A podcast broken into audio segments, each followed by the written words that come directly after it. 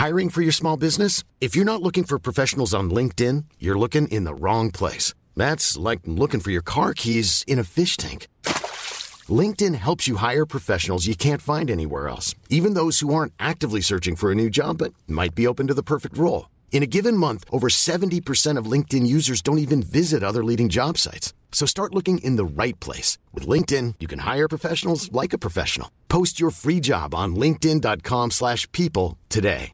This Mother's Day, celebrate the extraordinary women in your life with a heartfelt gift from Blue Nile. Whether it's for your mom, a mother figure, or yourself as a mom, find that perfect piece to express your love and appreciation. Explore Blue Nile's exquisite pearls and mesmerizing gemstones that she's sure to love. Enjoy fast shipping options like guaranteed free shipping and returns. Make this Mother's Day unforgettable with a piece from Blue Nile. Right now, get up to 50% off at BlueNile.com. That's BlueNile.com. Ryan Reynolds here from Mint Mobile. With the price of just about everything going up during inflation, we thought we'd bring our prices down. So to help us, we brought in a reverse auctioneer, which is apparently a thing. Mint Mobile unlimited premium wireless. Ready to get 30, 30, bit to get 30, bit to get 20, 20, 20, bit to get 20, 20, bit to get 15, 15, 15, 15 just 15 bucks a month. So, Give it a try at mintmobile.com slash switch. $45 upfront for three months plus taxes and fees. Promo rate for new customers for limited time. Unlimited more than 40 gigabytes per month. Slows. Full terms at mintmobile.com. Team Human is an ad free, listener supported project made possible by teammates like Joanne, Courtney, Mark Gasway, Joel Calloway, Wolfie, and hopefully you. Just go to teamhuman.fm and click on support to find the others who gain access to our Discord channel, my paywalled Medium posts, archives of my writing and conversations, and participation in our live Team Human salons in the Kibitz Room. We're having our next live discussion on December 9th at 2 p.m. New York time, 7 p.m. UK time, and 11 a.m. West Coast time. See you there.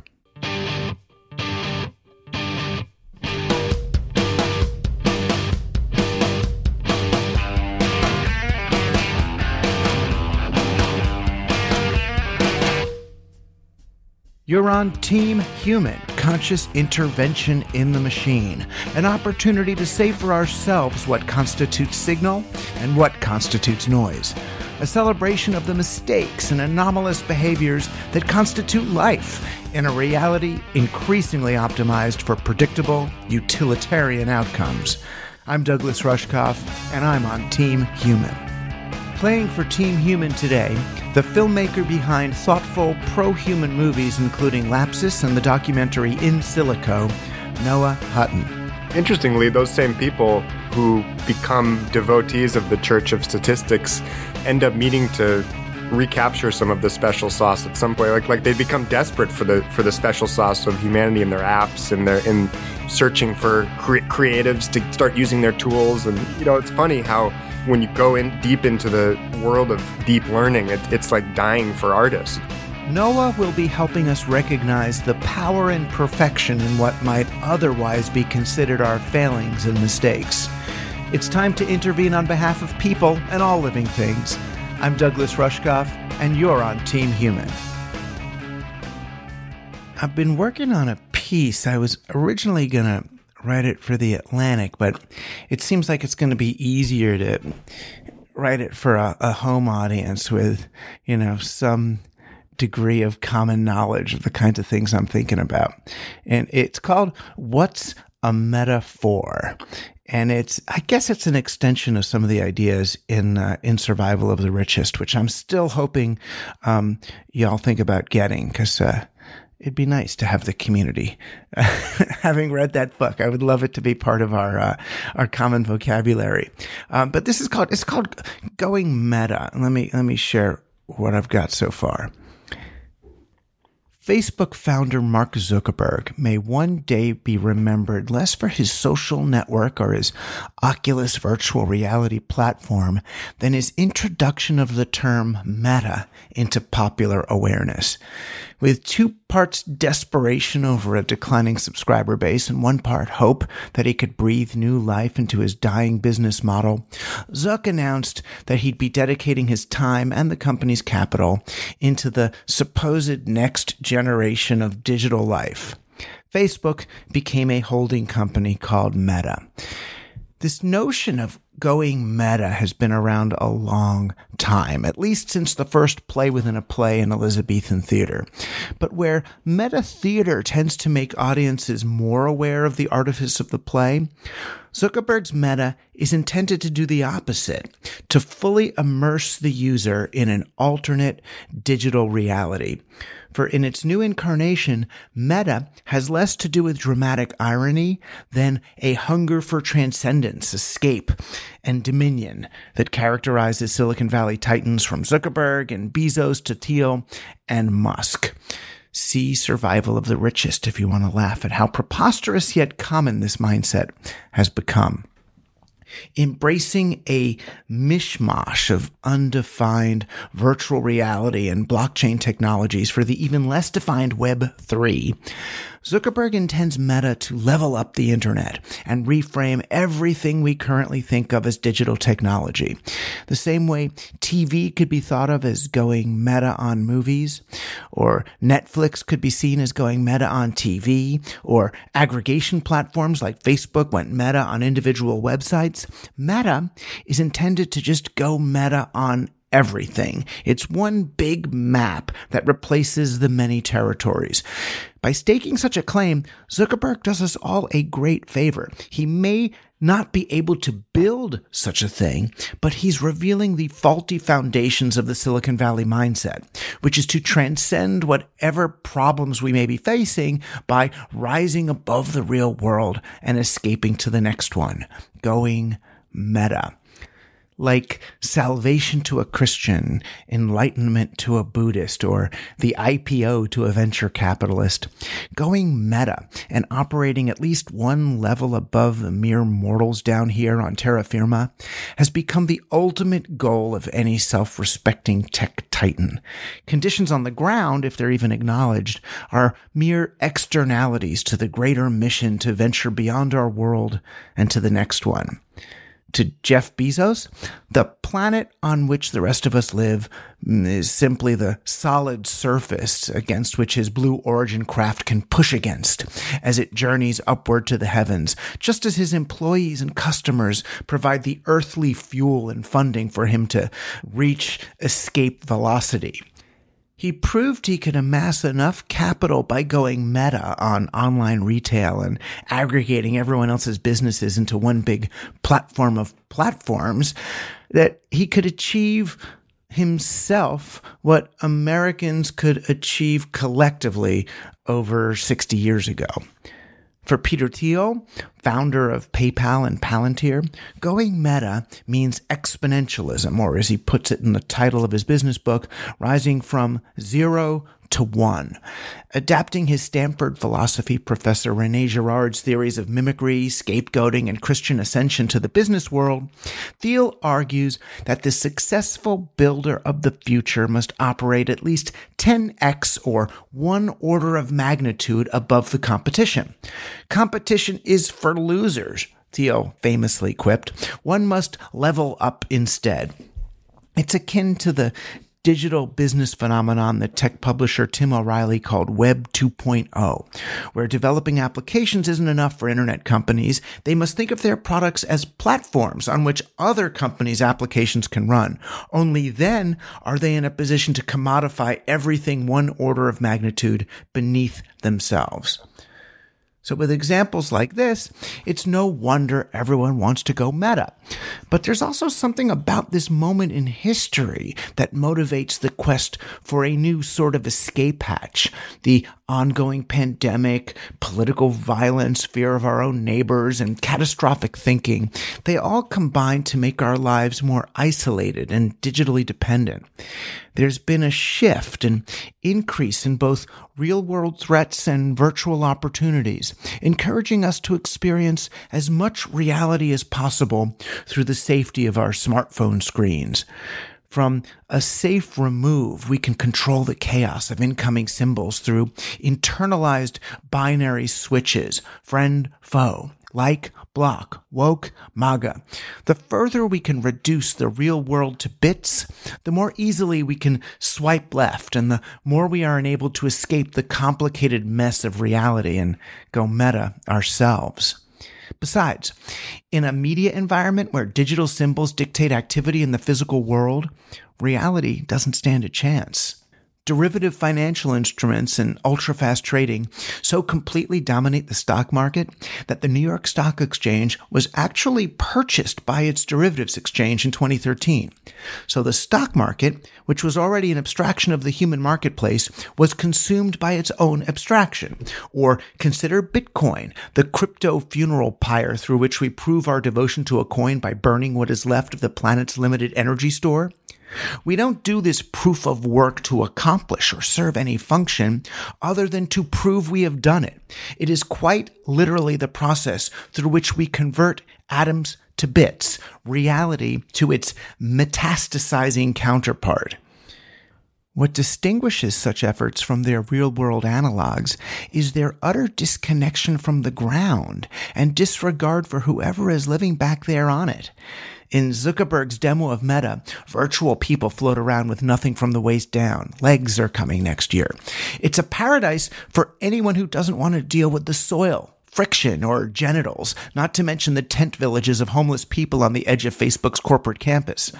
Like transhumanist Ray Kurzweil uploading his brain to Google's processors, or tech investor Sam Altman migrating his consciousness to an AI cloud. The dream is to transcend the chrysalis of matter and metamorphose from nature into the technosphere. But the implications, they may be more profound and hazardous than ditching one's vinyl Beatles albums for a Spotify account.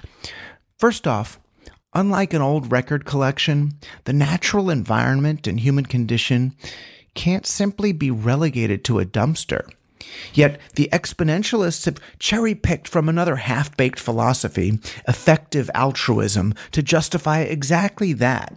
As best as I can cobble it together from Elon Musk's and others' tweets, as well as the writings of philosophers Nick Bostrom and William MacAskill from which they're cribbed, we can eschew the, the on the ground reality of today's 8 billion or so humans for the benefit of the future trillions of humans and human based AIs who will spread throughout the galaxy once SpaceX develops a decent warp drive. The ends justify the means, especially when the ends are meta. Well, that's as far as I got this week. I'm going to write next week about, about what happens when we're keeping our eyes on the, uh, the omega point at the end of the strange attractor at the end of time, uh, rather than conditions on the ground and see, um, well, how we might be able to kind of reframe this conversation back to, uh, what matters in matter rather than, uh, what doesn't matter after matter. All right. Thanks.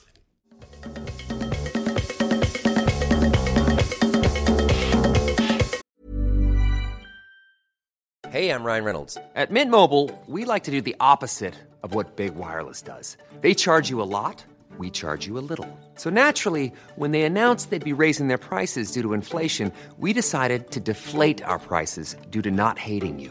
That's right. We're cutting the price of Mint Unlimited from $30 a month to just $15 a month. Give it a try at mintmobile.com slash switch. $45 upfront for three months plus taxes and fees. Promote for new customers for limited time. Unlimited more than 40 gigabytes per month. Slows. Full terms at mintmobile.com. I'm Sandra, and I'm just the professional your small business was looking for. But you didn't hire me because you didn't use LinkedIn jobs. LinkedIn has professionals you can't find anywhere else, including those who aren't actively looking for a new job, but might be open to the perfect role, like me. In a given month, over 70% of LinkedIn users don't visit other leading job sites. So if you're not looking on LinkedIn, you'll miss out on great candidates like Sandra. Start hiring professionals like a professional. Post your free job on linkedin.com/people today.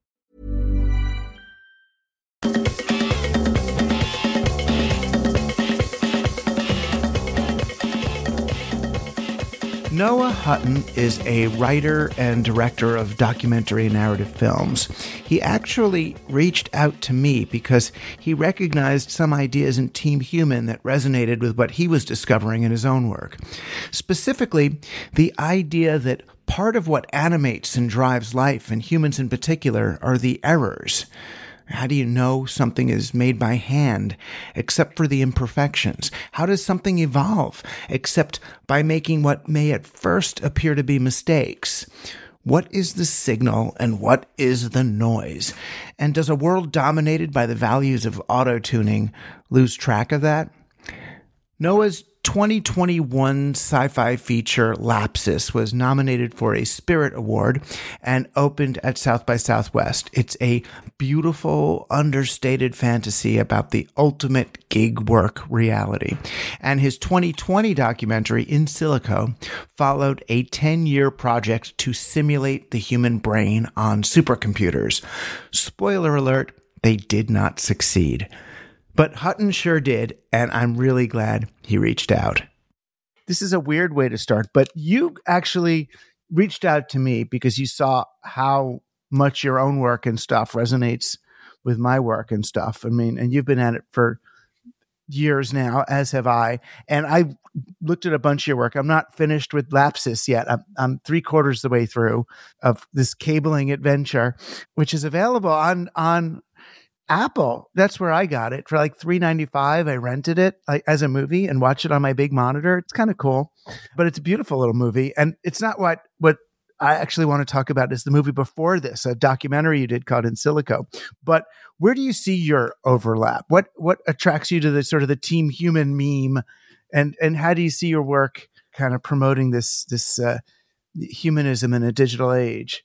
I guess you've been particularly acute in your defense of the human in an age when sort of everything is coming for the human, technologically speaking, and mm. siphoning the the sort of nobility of of biological life with terminology like neural networks and you know deep learning and so i i've been somewhat critical maybe not so much in the films we're going to talk about but um, just overall about the use of biological language to describe our technologies. Mm. You know, when I when I saw you talking about the soul um, in these last years, I, I, just felt such a resonance with sort of Aristotle's notion of formal cause, and I and I, mm. and I just I just love the the way you remind everyone of the humanness of of human, in an, in an age where we're we're often meant to think that computers have caught up in many ways to, to where we are and have are soon to overtake us. I think it's just so important to draw some lines in the sand and to mm. give some dignity back to people because they deserve it. It's interesting. You use words like, you know, dignity and nobility. And then when you talk about lines in the sand, I go straight back to like the Bible, right? Lines in the sand, the original sand, you know, out in the desert. You know, the I keep thinking about the, you know, the Israelites fighting for human dignity, you know, against Pharaoh and the death cults and the way that, you know, at least what that religion was trying to teach. I think they they may have mainstream Judaism may have lost the plot a bit, but the, the what the religion was trying to teach was that once you have an idol or an icon, and you project or you anthropomorphize it or you see it as as human you can you can lose track of what the human is you know and it's it's and and yeah, it's worse true.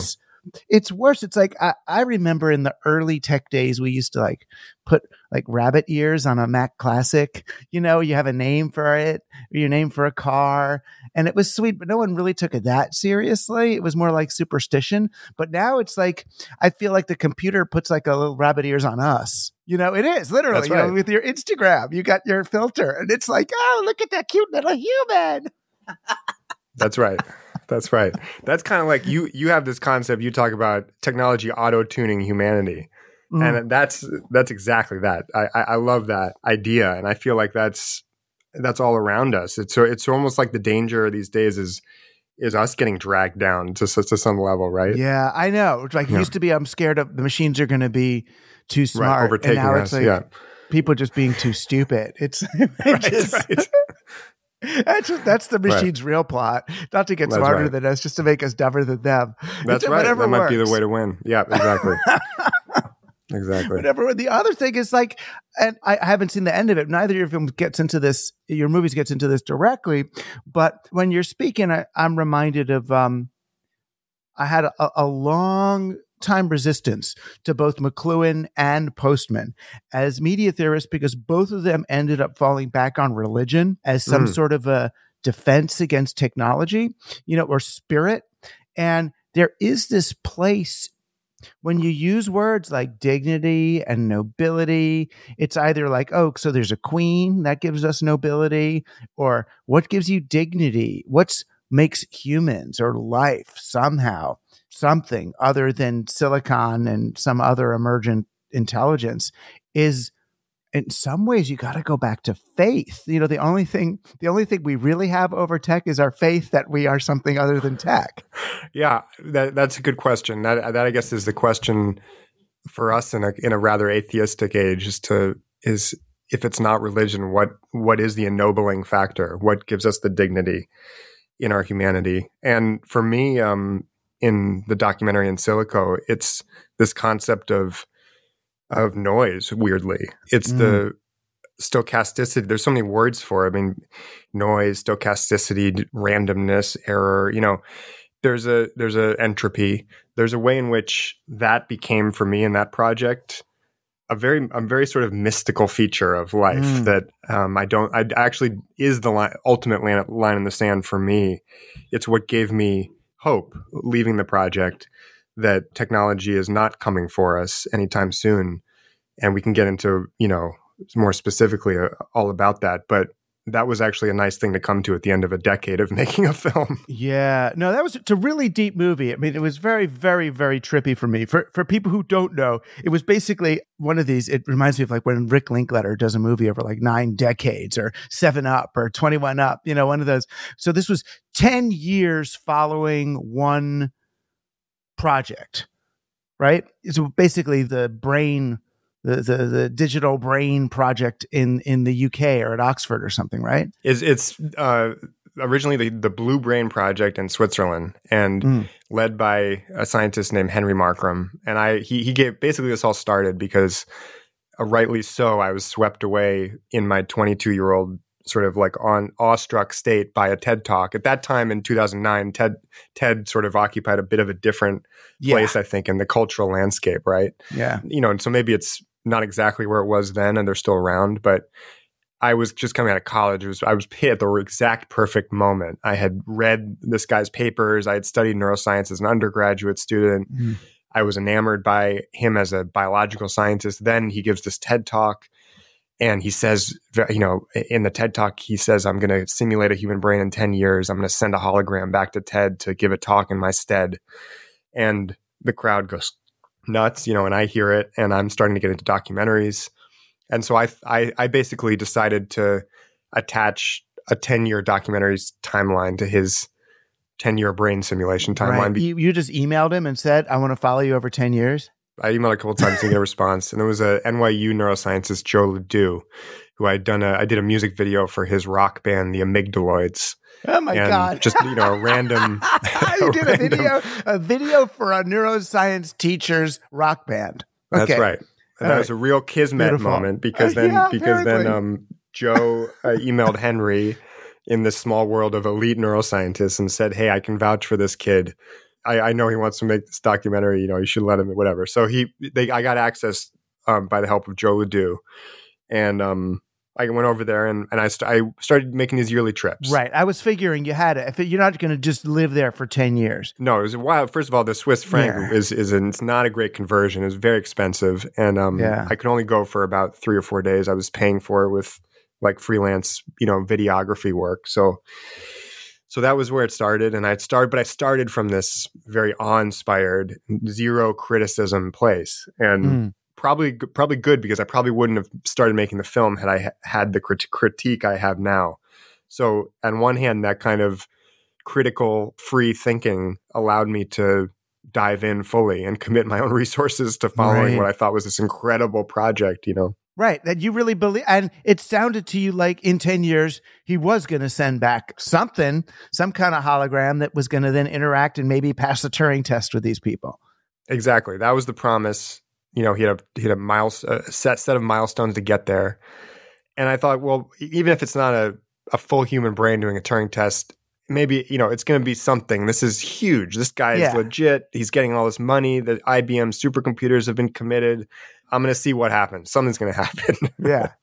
and I, I, you know, it took it took a few twists and turns from there. Yeah, And then rather early on, when you're sort of going through kind of the evolution and development of life, you know, of life and consciousness, it feels almost like you happen upon a discovery or or an assertion that the way life develops is through errors. And I'm sure everyone's listening going, oh, duh, of course that's what it is. But I had never really thought of evolution as errors. I always think of them as wins. You know, it's like, oh, you got gills, so you knew how to breathe, and you got hands, so you know how to do that. But it's actually, there was like error in the system. And it just happens that that error turned out to be good, right? That it worked. But the way that you know what, what you kept coming back to in this movie is like, for me anyway, and I'm watching it in my own strange, trippy way, but the way you know something is truly alive and conscious is that it makes mistakes. yeah, that's so crucial. but it Right? does It's it so cuts crucial. across every wrong theory of society. Like uh, you know the human beings make uh, rational economic choices. It's like of course not. If we made rational economic choices we'd be stocks you know? Right. That's right. But isn't it funny? I think i think that the logic of sort of capitalist economy has so pervaded our thoughts even about are the way biological evolution unfolded that we Right. have a kind of like rise and grind mindset about Darwinian evolution, where it's like, no, every organism was just rising and grinding every day trying to find its win. And it's like, no, that's not how it went. Actually. right like little pac-man Yeah, just that's right. yeah. It's like no, they actually they were they, they they were rising and making mistakes, and then th- this this blind force was selecting for these for so, you know. So I, I think that's just a wonderful reframing of evolution that I for me was a seismic shift in, in thinking. Maybe that is yes, maybe that is very obvious for many people. Right. But it but it's not. It is a seismic shift. It is because then it's like I, the thing that was so seismic about it for me, it's like if you're going around the world trying to figure out what's alive. What's alive? You're just like looking around like the world's almost dead. You're just looking for living things. You look for anomalous behavior. It's like that's how you know that there's human will in it. Right. It's like, you know, and then it goes, it's, I was watching and I started to think, oh, that's what Adam and Eve's story was about. That's why they got to take the, the apple from the tree. They had to do, how do they know they're alive unless they do something wrong? Right. So Right. God sets up this thing. It's all perfect. There's one thing you could do that's wrong, and that's take Right. a bite of that thing. And you get knowledge. You're going to get knowledge from that, but it's wrong. And of course Right. they go do it because they're fucking alive. You know, and it was like, oh, you figured out, you figured out the secret of life. It's doing wrong. That's right. And and one, you know, an important thing is like in a way what's wrong and right in those situations. Like they're just doing different things. Some things are more successful for, and they get selected for whatever. But I think it's helpful to use the, the terminology wrong or mistake or error because we do live in an age where we are building perfect machines that we say are emulating life. So it's important. And you know, every time there's a mistake in code, we get rid of the mistake. We we hide it. We get rid of the. We debug. You know, we, we cleanse the the mistake. So I think it is actually important to use that language because cleanse. I love the Yeah, cleanse. yeah, right. exactly. As, We as do- we to cleanse the mistakes in humanity as well. And, Yeah, and yeah. we know where that goes. But yeah, Right. that we, we, we debug it. But the other thing is that, that there's a difference between a mis- the kind of mistake that we're talking about here and what computer people would call noise. Noise is That's right. like random. Noise is what you throw on like when you're trying to make a font look smoother on a cheap Right. computer. Back in the old days, they Right. threw random pixels. It was called anti-aliasing. Random pixels to make it look rounder to the eye, sort of blurry to make it look round. When you want an AI to seem more human, you have you throw in noise literally noise randomness to make it seem more human but the in the humans that's not randomness that's actually there's something motivating it usually there's something going on it's just you it just wasn't what we had a metric for at that particular moment That's right. What's the wh- who are we to decide what the signal and the noise is, right? In, Right. in biology.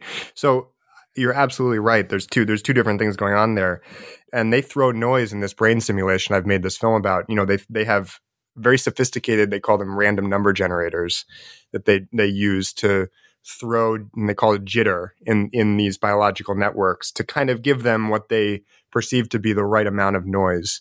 And there's a crucial moment in my 10 years of making this film and that uh, appears in the final film. And it's sort of like for me it's the most important moment in the film. And it's finally i'm i'm pursuing this story about the variability in biology and how it's going to be captured in in the machines in the simulation of the brain in the perfect simulation of the brain and i, I asked one of the junior scientists there how do you capture the right amount of variability you know how, how do you put the right amount of jitter in how do you know it's mm. the hmm. right amount of randomly generated numbers that you're throwing into the simulation and she kind of looks at me for a second. She goes, "Well, I, we I guess we could never know what's the right amount, you know." And it was the first crack in this edifice of kind of like Silicon Valley entrepreneurial, puffed up. We've got everything. We're, we've got a vision. We just need the money to to to do it, and give us ten years and and no questions asked. It was the first moment someone give give a little bit of a, a sign that there was a sort of mystery and a and a deep unknown at the core of the question they were trying to answer. Right. Well, that's not the same year though that that there, there was one year where the guy wouldn't talk to you when he was kind of right. shaved. It's like we could not get. He did not speak to us this year. It's like you came over. It was your one yearly thing to meet this guy. You're making a ten year movie, and he is so embedded. Was that the same year as that, or that was a different year? But it was the same that, energy. That, yeah. that was slightly before that, but it's kind of yeah. But he, so I got stood up by him after you know my yearly trip and it was uh, it, it's honestly what, what, getting stood up was what set me on this path of having to like find something else I was interested about to keep making mm. this film. I got kind of like bored. Right. I kept kind of getting the same answer every time I would go there, and I didn't really know where it was going. I didn't know. I, I certainly knew that at this point they weren't going to get a human brain at the end of the decade, so I didn't really know what I was arbitrarily pinning my own decade on at that point. So I kind of needed a new direction, and I got interested in this question of noise as my mm. sort of my central thesis moving forward. So yeah, then I went and asked her that question and, and got that response. Which is beautiful. I mean, and then it's also, I mean, not to get too uh, uh, autodidactic or whatever it is about it, but you as the human filmmaker represented the noise in their system. Do you know right. what I mean? you get you get that sense that after a while, it's like, oh my gosh, they're being observed, you know, and they're aware that they're being observed, and it's like, oh, their little perfect their little perfect world is like i mean of course they had to answer to funders too i think was their biggest sort of obstacle so if like if they're yes. not really doing it not like it's not they're gonna lose it over 10 years although they had to reapply but it's like yeah the hubris i mean that's the uh, that's the other beautiful thing in the story this guy who really does start out you think of him and nothing against him you think of him as a pure just genius scientist you see right. how how the hubris takes hold, you know, I mean, in any of us, but it does because you just think you're right and you got all these machines and money and stuff and models. Yeah, but there's, you know, that's not all, all scientists don't do that when they, when they get funding. There's, there's a certain personality type that mm. turns off towards criticism and doesn't incorporate, doesn't have dialogue with dissent and sort of um, that doesn't tolerate you know, error, that can't that doesn't right exactly. To, to, we can extend this metaphor yeah. all across, up and down the the the project and the thing it's building, but they didn't tolerate the error of dissenting opinion. You know, looking to build consensus was was sorely missing, and and it led to this giant open letter and 800 scientists, you know, signing on to say that the direction of the project was uh, misguided and the funding was being misallocated and huge rupture and that that was sort of the the midway point for me. And and he was booted from what was then called the human brain project. It was a billion euros to do this in Europe. And um, Henry Markram the scientist I was following left and you know went back to his own project. And that's uh, soon after that is when I got stood up and had to find all this you know my own interest in, in noise and so forth. But yeah that that metaphor kind of goes all the way up and down the whole thing. Right. And that's where where humans get in trouble is when there is no room for error because practically speaking human beings probably are in error right Right. we're, we're this Right. anomaly. We're this mistake. But like as a filmmaker, I mean, as uh, a, you're a filmmaker, I'm a I'm a book writer. I mean, as a book writer, I've survived within the margin of error on the balance sheet of the publishing company. Right. They're hmm. publishing companies in the old day, they weren't weren't even on computer, much less part of giant corporations. You know, you know, Bantam and Doubleday or Dell, they were not part of Random House, which was part of Bertelsmann. You know, they they were weird little places. And your book made money or it didn't. And it's like, no, it didn't make money, but don't worry about it because this one, Angela, I remember when they told me Angela Lansbury's autobiography made a lot of money and it's okay. We're sort of spreading it around. It's okay if yours didn't. It's fine. You know, they always, there was wiggle. You know what I mean? It was like nobody noticed. You kind of had enough margin of error that, that a lot of us could just live in those spaces. We just, that's where we, that's where art happens. You know, there's like a, your uncle, oh, he's not using the bar anymore. Well, if I happen to leave the keys on the coffee table and you happen to use it for a play, who am I to know that you did a play in the closed bar? You know, which is what we did. And it's like, do you have a fire license or this? It was like there was just, we lived in a world where there was just wiggle room. And I Right. feel like somehow capitalism and technology are combining to take all that all that away. That's, you know, I'm watching your poor guy, this poor dude in your movie Lapsis. It's like, you can't get away with anything in the, his world. You try to lie down for, to, to catch your breath, and your little machine in your pocket says, you know, you know, you know, rest tonight, rest tonight. You know, don't rest now. You know, that's good. Push your limits. You know, and again, it's capitalism and technology. It's like the balance sheet of capitalism where everything is accounted for, and even scarier surveillance potential of technology combine to really make error, if you want to call it that, to make noise, to make humanness illegal. You Yeah. Right. Right, right, and, It's and it's, it's sort of you know another aspect of this, which in, involves the kind of erasure of error, is um, that I get into the film is the idea that when you when you simulate the brain in this in this big project they're trying to do, and you know that is ongoing, that certainly didn't get to the finish line for this film, but imagining that if this did happen, and you get a, a generic model of the brain, like whose brain is that? And that's a unique question that we haven't been faced with yet.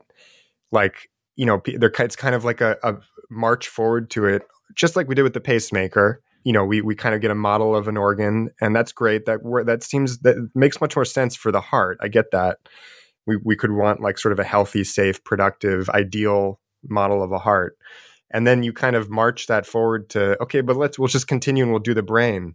Yeah, you go to the but go to the brain supply and get Abby normal. Remember? right right so like what what you know no, no nowhere was i hearing conversations about what the human brain is what what whose whose brain is that right and there's such a assumption that's made every every little decision you make on your path to to making a model of anything but when it is the seat of humanity you've decided what the normal middle of the bell curve is for all these tiny little properties on your way to deciding the normal of the middle of the bell curve brain as a whole. And Right. that that's a profound process that I think is ahead of us that isn't so sci-fi because I think it'll it'll happen much sooner without having to build a, f- a full digital simulation of the human brain. We'll just get that process happening for you know d- various traits before the whole. Well, you don't need a human brain. I mean, you Yeah, won't right. get a human brain. A human Right. brain needs a human body, needs a the human soup, the human the the environment in which the brain lives.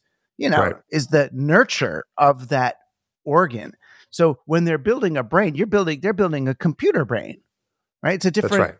Thing. It, it is fundamentally different. Yeah, they talk about it like it is the biology. I know, and that's what I always want. Do they talk about it as biology because that's what they believe, or because that's like their their marketing? I remember Luke, who who th- our engineer, he got me on this panel at IBM Watson, and they kept Mhm. saying, "Well, you know, Watson is sixty percent sure of this, and Watson seventy percent sure of that." And I'm I like, know. I get the 70%, but Watson's sure? Does Watson have an experience of confidence? And it's like, oh, well, that's the language you're using. I said, why is that the language you're using? Isn't that a Right. little, oh, so people could understand? No, it's not so people can understand. It's so people can believe something that's not true. Right. It's fascinating, isn't it? It, I, Yeah. It's like like now these days. I just I just noticed in the last couple months watching sports, different sports, tennis, basketball, football, in across all sports now. They bring in, and I think it's Watson. I mean, uh, they bring in AI to say there's a 17.9% chance of this field goal being made from this thing. And then the kicker kicks it and misses. they go, yeah, well, Yeah. Watson pretty. Uh, and, and, you know, same thing. That's for so betters, I think. That's for people betting on the side or whatever. Right, But maybe yeah, I know that, what you but- mean. All that. But yeah, and then you try to watch a, a baseball game now, and it's like because they have all this data on where people's balls hit, they reposition. They call it the shift. And you Right, shift right, the outfield right, and the infield around. So the guy is standing there. And sure enough, usually the guy hits it, and then the fielder just has to put his glove like two feet high and it's there. You know, it's like Right. you, Right. So you watch baseball. Do you like the idea Yeah. of getting rid of No, this the umpire is, behind no. home plate? No, Okay. no, no. That's, that's coming, right? Didn't they- I heard they say that this is the last year of the strike it's wrong, zone. It's Yeah. bad. It's bad. It's bad because ah ah because they're those guys represent the law.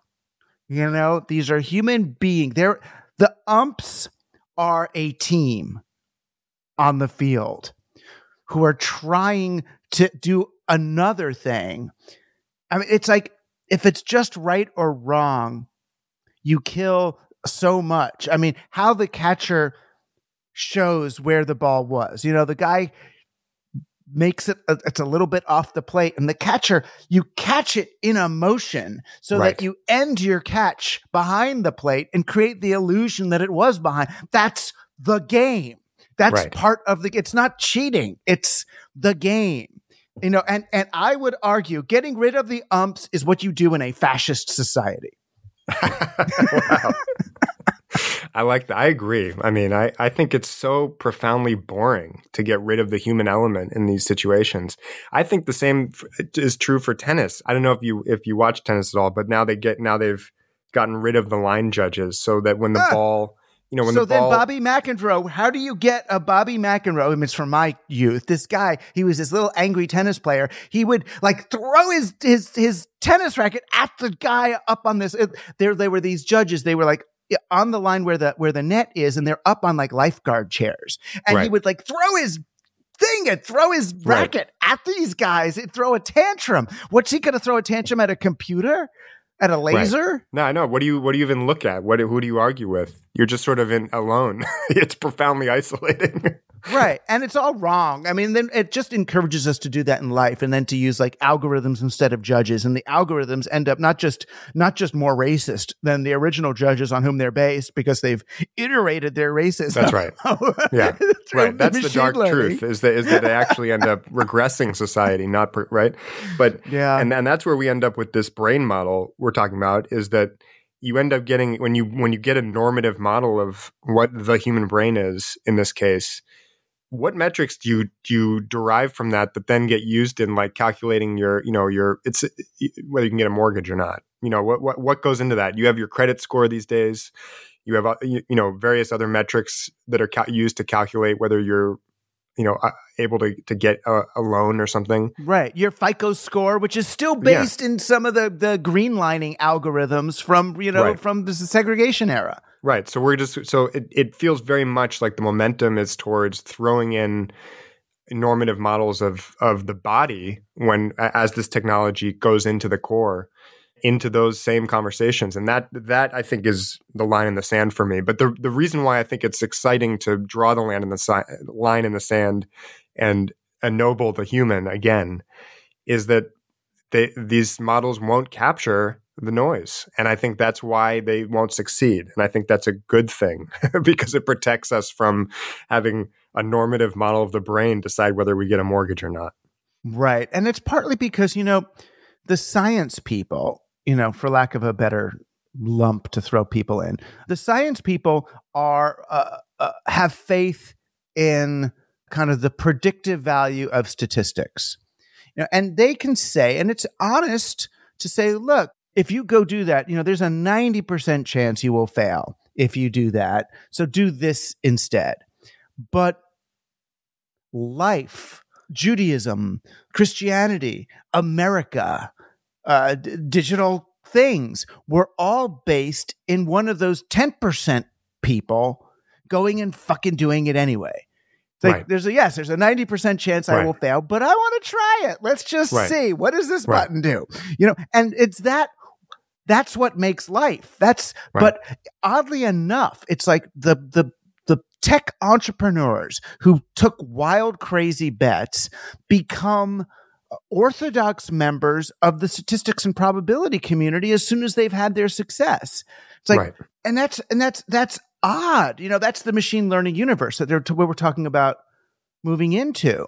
Yeah. You know, and I guess yes, and it's hard. They could say, I understand it's unethical to do anything else, you know, but without that 10% room for anomaly, for noise, for innovation, for the path less traveled, we don't make any progress at all. Right. And when and interestingly, those same people who become devotees of the Church of Statistics end up needing to recapture some of the special sauce at some point. Like like they become desperate for the for the special sauce of humanity in their apps and they're in searching for cre- creatives to start using their tools. And you know, it's funny how when you go in deep into the world of deep learning, it, it's like dying for artists. It's like the, these these art deeply learned art tools need to mine artists' work in order to generate all these images we're seeing, and they wouldn't be able to otherwise. So there's this sort of a massive IP problem too, I think, in that sphere, because where does the special where does the special noise come from if it's not mined from the people who still are, are operating in that space, you know? Well, then they they'll go to South America and do some ayahuasca with someone. It's like you know what I mean. They're so desperate for noise there that that they've got to get it in one big five thousand dollar mega dose. You know, it's like Right, okay, right.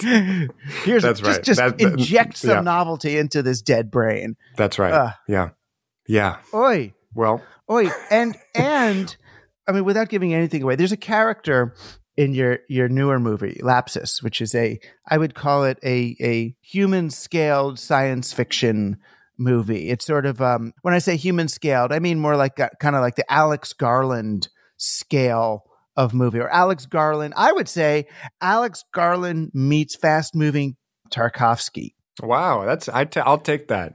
Doug, you know what I mean? Because Tarkovsky, Yeah. he made this movie called um what's it called? The Stalker. Stalker, yeah. I, Yeah. I watched that. I watched that before I made this movie. It was a big influence Ah, for sure. So yeah. there. So Yeah. it's not totally stupid. You know what I mean? There's a stalker element to this Sure. to this movie. Stalker. It's not about a stalker like uh, uh, uh, what we think of as stalker. It's about this guy who can take people on trips through a a strange kind of a post nuclear area, or maybe post nuclear area of of Russia, where like weird like laws of physics don't really work, and he can kind of walk you through there. It's this weird. It's he's he's just a weird filmmaker, but it's wonderful stuff. So uh, on some level, this movie would work with or without the technology. The technology becomes a metaphor in some ways for you know a, a certain approach to civilization, but. Yeah.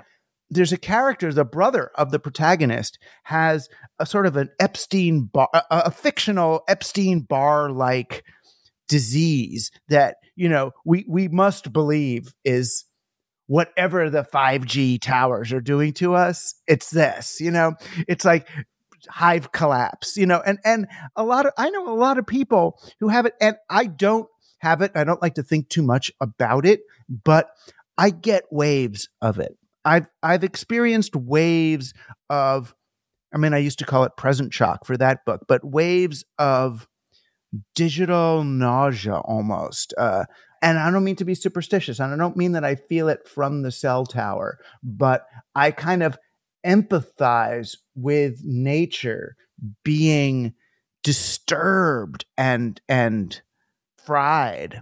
You Yeah. know, I mean, I get burned out by my work, but there's a, this other level of fry Yeah. you know, which is the other threat, right? It's not just being neutralized by the balance sheet there's no room for noise, but it's almost on a, I think what you're trying to communicate is that then on a biological, on a cellular level, we need to enact this noise and it's getting overwhelmed. Like the, like the sounds of the whales in the ocean are overwhelmed by our Navy sonar bullshit stuff. They can't even Right. hear. They're like going crazy down there. Right. Like our, our little bodies are doing that too. Yeah, and then the cause is non-specific. We can't say it's the towers. We can't say it's you know the Wi-Fi router. It's because ultimately it probably isn't one of the things if it's any of that stuff. But yet it it kind of could be all of it together in a non-specific, multi-dimensional way. You know, I in the film there's a I, yeah, I purposefully I wrote it as this kind of malaise that it also I think was drawn from you know people's struggling with CFS, a chronic fatigue syndrome, and chronic conditions that are related to that, which uh, often people are ridiculed for because they've you know sort of made to feel like they're it's all psychosomatic. disease. Yeah. Yeah. So I I just believe that in our world today there are these these multivariate you know components that are uh, affecting us in ways that we'll never maybe unlock this combined with that this thing we're eating combined with this frequency we're receiving and it's so complex and it's it's hard not to get your tinfoil hat on and and decide you think you know what it is because you want to assign cause and effect somewhere but uh, that's that's another thing that's so yeah it is. blame Oh, right it's cause Bill and effect Gates min- with his exactly thing and this. Yeah. yeah and that's another thing that fries you because you it's hard you can't really you know you you can't do the research to figure out if it's the tower the the 5G tower how are you where do you even start as an You individual can't isolate a, a- you can't Yeah. isolate a, a cause anymore because we're in this in this soup. Right. So that that I that was something I was trying to capture was not just the actual syndrome itself, which is, is probably real, but the malaise of of trying to figure out what it is and being re-exhausted, you know, invigorated and then re-exhausted by the the pursuit of truth for yourself as an individual, making sense of all of this. So that's in the film, yeah. And it all it's a condition we called omnia, and we made the film in um, two- 2019 and then uh, you know the film was released in right in the midst of the pandemic. A couple of people, when they were reviewing the film, called it like the Omnia thing prescient of COVID, and it's like not what you want to hear, really. It's like that's not, I didn't, that's not like a, I, it's not a positive thing. I think I it's like oh god, but that's yeah, that is part of the the story. I mean, anyone who hasn't seen this movie won't know what I'm talking about. But but basically, in in in Lapsis, the, these people are hired to go and lay cable through basically through state parks for reasons that you don't need to know. But they're laying cable for this giant company. We don't know. It's like networking or something, just along the ground. And they do it. They've got these little like um almost like old lady shopping carts, except instead of a groceries, it's got a little spool with wire, and they just walk with this thing through the through these trails in the woods. But what holds the whole thing together is the sound of these little things. When they walk with them, you hear them like it's like the little the little sound of the spool ungoing and the wheels trying to, you know, track through the through the woods. It's it's obviously that's real sound, right? That's real. That's oh, you weren't foleying that. That was the sound that was no, produ- that's the that sound of these things. Right. that's the sound of these cards. but it's so I can't tell you, it's so real that when you hear something real in a movie, it's partly your documentary maker in there. You letting letting field sound Yeah. happen. hmm Um, it grounds it in a reality that oh, I am here in the woods with this guy who's wheeling this thing, and it was a level of reality. And I've been watching a lot of you know Netflix and stuff since uh, since COVID. You know, these big production things, and nothing has struck me the way that sound did in terms of pulling me Mm. in to the reality that I'm that I'm there and I'm like oh it's this low key low key reality sound You know, even baseball now because which I watch if you when you watch it on Fox they amplify like where the the pitcher throws the ball and you hear whoosh, like it hits the glove it's like, what is that? What baseball game do you go to and hear that? You know, they're amplifying it somehow or, or adding it in. And it was like, so there's something that that understated level of reality grounds us into that what to me is the is the team human vibe which is you know it's it's all here it's just it's here just do less do less right. and Right. ultimately, are you, if you're trying to move people on on the level of their human selves, there's nothing that'll do it more than than what's around. I don't know why you have to. What's the point of reaching for the synthetic? We had I mean, Right. we're, we're we're made of the salt water. Like it's it's here. You know, like, just just stick with it. Trust it. Yeah. know? Exactly. It's like you know, like if Albert Maysles made a, uh, a a feature film, it would look like this, right? It's just like just leave the camera on, let the people do the fucking things, Right. and the magic will happen. Just leave Right. it, leave it. al- right. Don't mess with it. It's so true. Yeah, it's so true.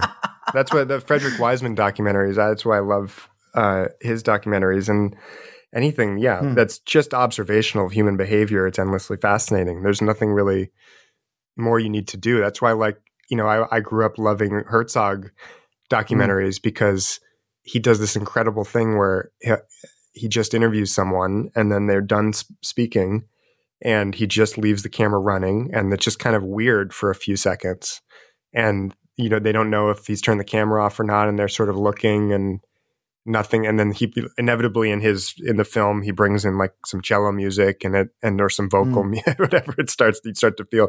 And but it's such a celebration. I mean so i think some people look at that and they think he's making fun of of people or sort of making them look like buffoons or fools and i've never i've always had the opposite reaction. I i feel like he's giving a moment to sort of spirit after the what whatever Yeah. words have been said. It's Exactly. like let's let whatever energy is here sit for a moment before we just cut to the next soundbite which is what so Let's many documentaries do yeah I did that. Actually, I did that and I copied him when I did at the end of Generation Like was this documentary I made Mm. for Frontline. And it's about these kids who do social media. And then at the very end, you know, there's this girl who's trying to get people to like her page and whatever. And she does her bit, she finishes it, and she puts down the camera. And it's the end of my documentary. And I just originally we were going to end with her ending her bit. You know, okay, great, sign up, da da da. You know, see you next week. Done. And it was like we left our camera. It just happened to be on. and It was like seven or eight more seconds. She puts down the camera. She kind of sighs and she looks around. You can see on her face she's thinking, you know, I guess I'm done. I guess I, yeah.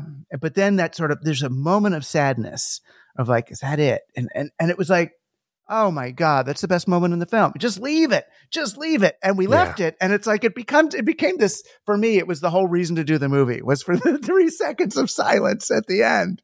yeah You're right. Beautiful. But it's you know what that is? It's ground instead of figure. It's like the the which we're so bad at in the West. You know, you watch an Mm. Eastern movie, you watch a Kurosawa movie, and it's like 90% that and 10% action. right right why is it that we're yeah that's so that's so not how we do things in the in the west i don't know no. I win. I win. Right. You know, it's like I get it. I get it. It's it's it's who we are. It's it's a, it's a, it's very sweet in a way. It's sweet. It's childlike. I have a question for you because we, Yeah. we mentioned religion earlier. You know, in, in passing, we were talking about it briefly, but I've been hearing uh, people saying religion's coming back, or whatever. You know, people are people are like going back to religion. I, I wondered if that's something on your radar at all, or if you where you are right right now on the role or the, the need for for faith in this world. Do you is that something you actively think about and, and are all about these days, or is it is your notion of soul kind of absorbed that for you? Well, the notion of soul satisfies a lot of that for me. I mean, the problem with soul as a construct is most people think, oh, so the soul is the thing that lives after you're dead or floats out of your body as some as some ghost. And it was weird. I was watching a lot of these really bad Viking series and and over there's like five different kind of Viking things in Netflix, Amazon land. And I actually was watching one and I watched the second season of another and thought it was the second season of the first one, but it was two totally different series. That's how similar they are to me. It's like some dashing guy with a mustache and, you know, with a blonde, you know, Viking girlfriend fighting against, uh, you know, the, the British and the island of whatever that is. So that's how good I am. And there was a barbarians one I confused with both of them. so it's all, it's all the same thing, but they, they talk about like, they like make an they they make a pledge to someone and then it's like totally inappropriate to maintain the pledge but they keep the pledge because of their honor Mm-hmm. and I, I started to understand honor as soul in other words like if you go against what you've pledged if you go against that without at least getting forgiven by the person you've pledged to i could see why it's like you've dedicated your soul to something and now you're compromising your soul. So it started to feel very kind of Maya Angelou to me. The way she's mm-hmm. like, you know, if you're in a room and someone like makes a crack about a disparaging remark about gay people and you don't stand up, part of you dies. You know, and mm. I really I, I buy that. That's part of your soul dies. And your soul is not necessarily some God, religion, Jesus, Moses thing, but your soul is the intentionality of your existence. It's it's your your faith that you have will of some kind, you know, and where are you directing that will that you are impacting things. So Yeah. once you realize that you are impacting, that you have volition, that requires a moral framework. There's no Right. uh, at least as I understand it, or either that or you move into total weirdo, you know, weird ass Peter Thiel self sovereignty, something else, you know, Right. some something I don't understand. So yeah, so I don't see it. I mean, I, a lot of people will get it from religion, and I don't mind religion because it's like I don't mind outsourcing a lot of this moral work to professional moral moralizers like the rabbis or the Right. priests who really Right. churned it up. It's, it's Right. wrong. Just don't, you know, I don't have to work that out. You know, you know what I mean for myself. I, I trust them. It's just it's too weird.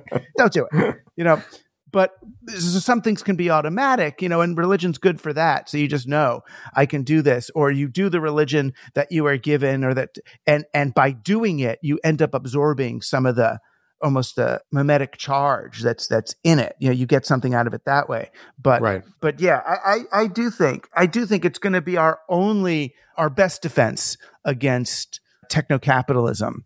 You know, against all three pillars. You know, there's this sort of accelerationist Marxism, which is scary and unforgiving. There's neoliberalism, which is scary and unforgiving, and now there's this sort of authoritarian blood and soil, which is scary and unforgiving Mhm.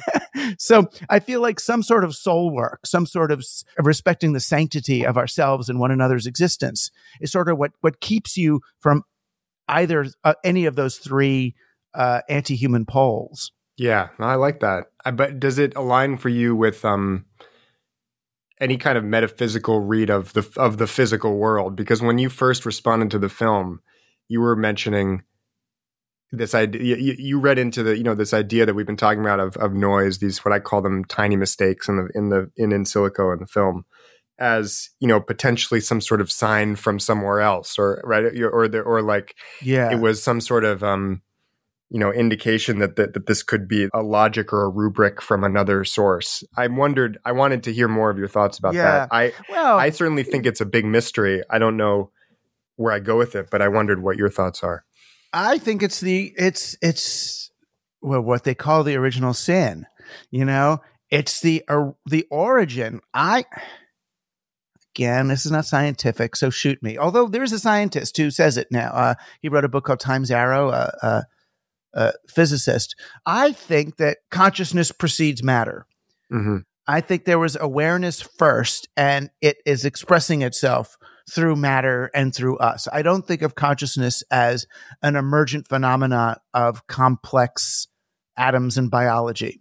If it comes first, it's a lot easier for me to understand Big Bang and physics and evolution and everything else. So when I see the errors in your schema and the uh, and and the schema of life, I see the errors as oh, there's that's the energy. That's like I see life like those um you know those documentaries where you see the little baby turtles and they get hatched and they run to the ocean, yeah you know, that and they're and that energy. And I remember that energy what is that it's undeniable it's there it's it's, happening. it's happening undeniable, right? Yeah. And when I saw the first like mention of, oh, well, they made an error and that's how we got this, I was like, oh, that's it. That's yeah that's the sign of life. That's the sign of of this formal cause for biology. It's the Right. soul in Right. this process. Right. Yeah, and it's in everything. It's in every, you know, complex physical entity. It's this kind of rumbling up from this like fountain of of of something that keeps percolating and and pushing things in different directions. It's sort of eh, I, I've I've just come to sort of see it as as this grand mystery that I'm okay with, because, and I'm I'm actually very happy that it's there. It's very reassuring that it's there because I don't even need to know it. I don't need to I don't need to wrap my head around what it is, where it comes from, who it is. I just I'm deeply reassured ultimately as a human that there's a a great fountain, you know, inside all of us that Uh, for the for the time being feels rather untouchable in the in the Yeah. technocratic sense. Right. I think it is untouchable. Thank God. You know, I think it. I think it's it's it. Maybe it could be killed. I don't know that it's permanent. You know, Right.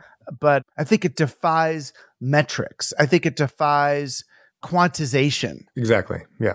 and that's again that's re that's reassuring. It is. Yeah. Profoundly so. Yeah, and you know, where we touch it, where we play with it is, and that's why it's so interesting. You move from documentary to um, fiction. We play with it in fiction. That's why I'm in the similar.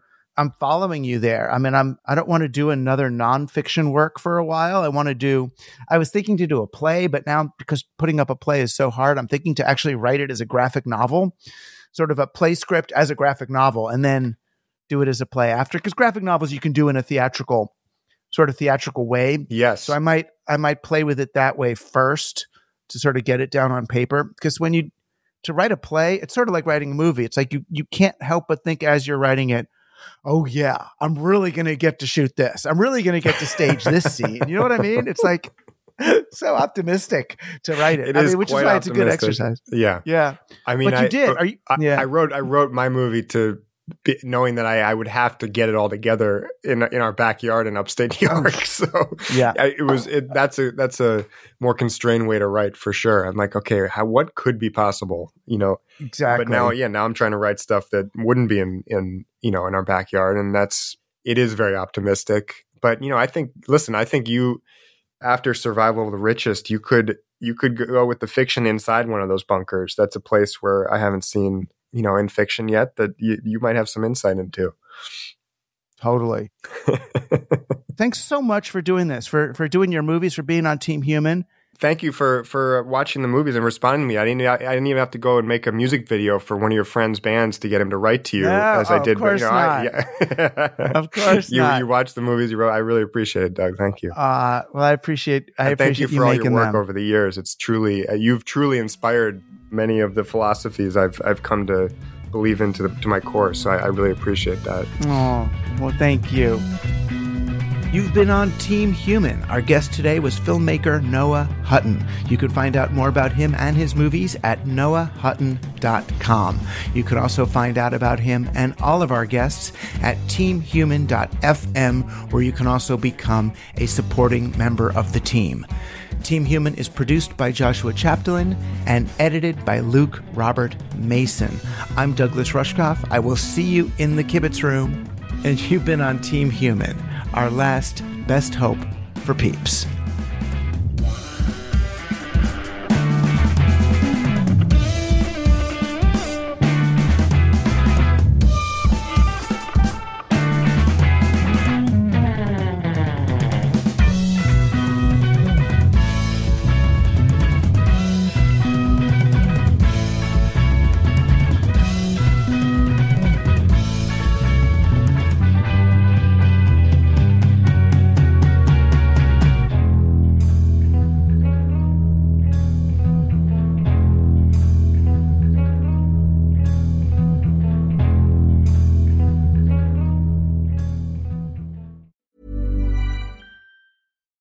Deserves the best, and there's no better place to shop for Mother's Day than Whole Foods Market. They're your destination for unbeatable savings, from premium gifts to show-stopping flowers and irresistible desserts. Start by saving 33% with Prime on all body care and candles. Then get a 15-stem bunch of tulips for just $9.99 each with Prime. Round out Mom's menu with festive rosé, irresistible berry chantilly cake, and more special treats. Come celebrate Mother's Day at Whole Foods Market.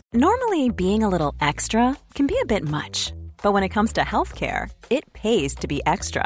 And United Healthcare makes it easy with Health Protector Guard fixed indemnity insurance plans. Underwritten by Golden Rule Insurance Company, they supplement your primary plan, helping you manage out of pocket costs without the usual requirements and restrictions like deductibles and enrollment periods. So when it comes to covering your medical bills, you can feel good about being a little extra. Visit uhone.com to find the Health Protector Guard plan for you.